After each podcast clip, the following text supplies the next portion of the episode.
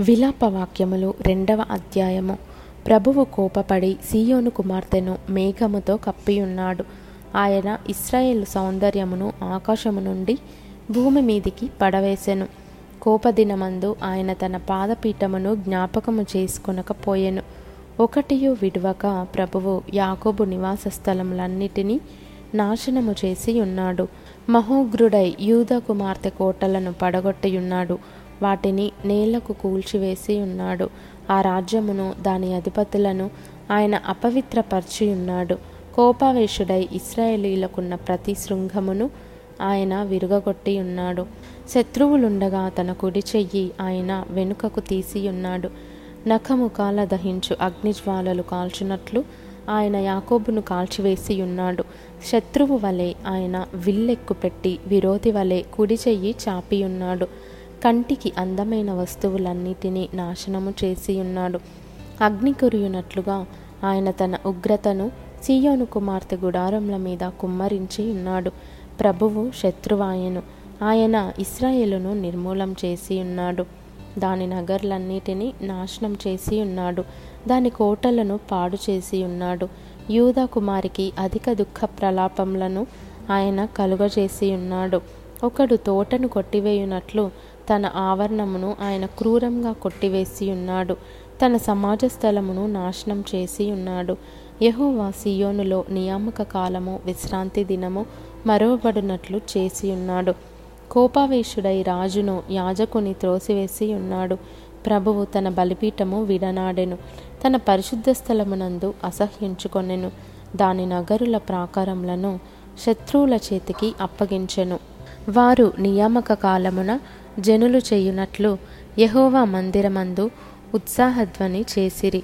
సియోను కుమారి యొక్క ప్రాకారములను పాడు చేయుటకు యహోవా ఉద్దేశించెను. నాశనం చేయుటకు తన చెయ్యి వెనుక తీయక ఆయన కొలనూలు సాగలాగెను. ప్రహరియు ప్రాకారమును దీని గూర్చి మూల్గుచున్నవి. అవి ఏకరీతిగా క్షీణించుచున్నవి. పట్టణపు గవనులు భూమిలోనికి కృంగిపోయెను. దాని అడ్డగడియలను ఆయన తుత్తునియలుగా కొట్టి పాడు చేసెను. దాని రాజును అధికారులను అన్యజనులలోనికి పోయి ఉన్నారు. అచ్చట వారికి ధర్మశాస్త్రము లేకపోయెను. యహోవా ప్రత్యక్షత దాని ప్రవక్తలకు కలుగుటలేదు. సియోను కుమారి పెద్దలు మౌనులై నేల కూర్చుందురు. తలల మీద బుగ్గిపోసికొందురు గోనెపట్ట గోనె పట్ట కట్టుకొందురు. ఎరుషలేము కన్యకలు నేల మట్టుకు తలవంచుకొందురు. నా జనుల కుమారికి కలిగిన నాశనము చూడగా నా కన్నులు కన్నీటి చేత క్షీణించుచున్నవి. నా అంతరంగము క్షోభిల్లుచున్నది.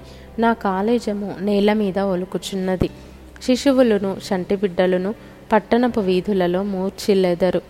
గాయమొందిన వారై పట్టణపు వీధులలో మూర్చిల్లుచు తల్లుల రొమ్మున ఆనుకొని అన్నము ద్రాక్షరసము ఏది అని తమ తల్లుల నడుగుచు ప్రాణము విడిచెదరు. ఎరుషలేము కుమారి ఎట్టి మాటల చేత నిన్ను హెచ్చరించుదును? దేనితో నిన్ను సాటి చేయుదును?